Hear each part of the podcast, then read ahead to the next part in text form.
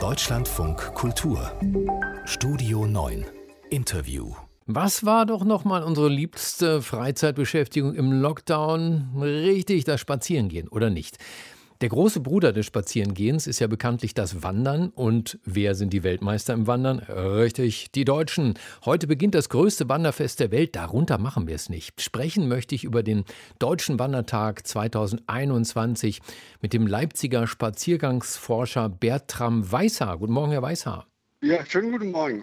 Zum 120. Deutschen Wandertag lädt ein die Erlebnisregion Edersee. Das ist eine idyllische Landschaft mit Stausee in Hessen. Wäre das was für Sie? Das äh, ist was für mich. Da gehe ich sogar demnächst lang. Zusammen mit meiner Kollegin Leonie Rode führe ich da die Landpartie Urwald und gutes Klima. Mhm. Die führt am Edersee entlang. Und da gehen Sie dann auch über die Edertalsperre oben. Richtig. Und ich finde es deswegen interessant, weil es zum einen eben wirklich landschaftlich sehr schön ist, auch mit dem Naturpark Kellerwald-Edersee und äh, etwa dem Urwaldpfad und äh, Knorreichenstieg und wie die Wege so malerisch heißen. Aber nichtsdestotrotz ist es natürlich ja auch eine Energielandschaft, mit dieser riesigen Staumauer. Da ist auch ein Dorf überflutet worden. Also es ist ja eben auch, kann sagen, ein riesiger technischer Eingriff in die Landschaft. Und da kann man ja auch äh, dann äh, ganz gut ein bisschen drüber reden, was wir so machen mit unserer Welt. Hm. Gibt es sowas für Sie wie einen optimalen Wanderweg? Wie würde der aussehen? Ja, ich finde, äh, ich nenne es immer die Mischung aus Schönheit und Schrecken. Also es ist natürlich sehr wichtig, dass man beim Wandern, wie man so sagt, den Draht zur Natur oder zur Umwelt wieder herstellt. Also dass man sich wieder als Teil des großen Ganzen fühlt und erlebt. Und das passiert eben beim Wandern eigentlich erst auch nach ein paar Tagen vielleicht.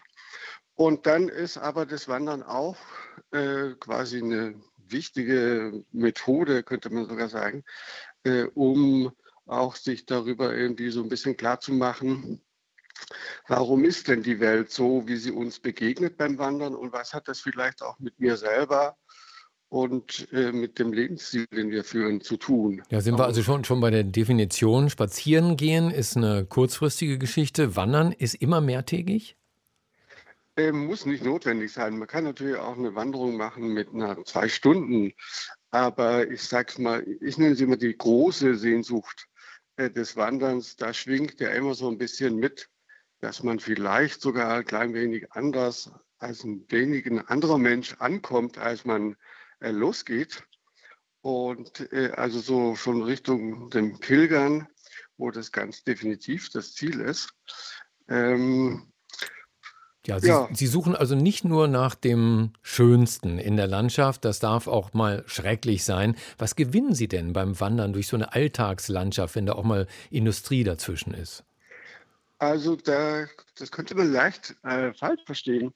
Beispielsweise in den 90er Jahren hatte ich eben begonnen äh, mit äh, geführten, damals nannten wir es Spaziergänge, durch die stillgelegten Braunkohlentagebaue, was damals verschrien wurde als Mondlandschaft und Dreckloch und die Stasi in den Tagebau, das war so das Bild in den Medien zu diesen äh, Löchern.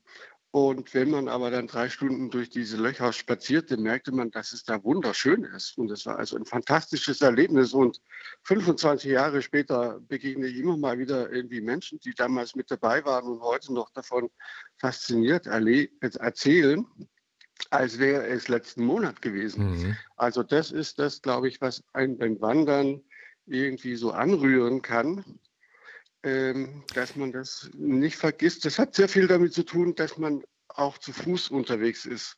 Ich war vor Jahren auch begeisterter äh, Radfahrer und habe Radreisen unternommen. Ähm, aber das mit dem Gehen ist, glaube ich, schon so ein Schlüssel ähm, der einfach so dicht wie das Gehen führt, sonst glaube ich nichts an die Welt heran. Wie ging es Ihnen denn eigentlich im Lockdown, als plötzlich alle zu Spaziergängern wurden, weil ja die Freizeitmöglichkeiten sehr stark eingeschränkt waren? War Ihnen das nicht manchmal zu voll auf den Wanderwegen? Mir persönlich nicht.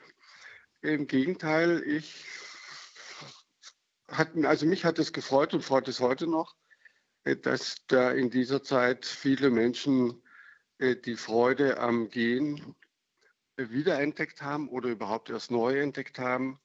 Und ich denke, vielen wird das auch irgendwie so in Erinnerung bleiben, dass sie es auch da und dort weiter praktizieren, also weiterhin zu Fuß unter sein, sein werden und wandern oder spazieren.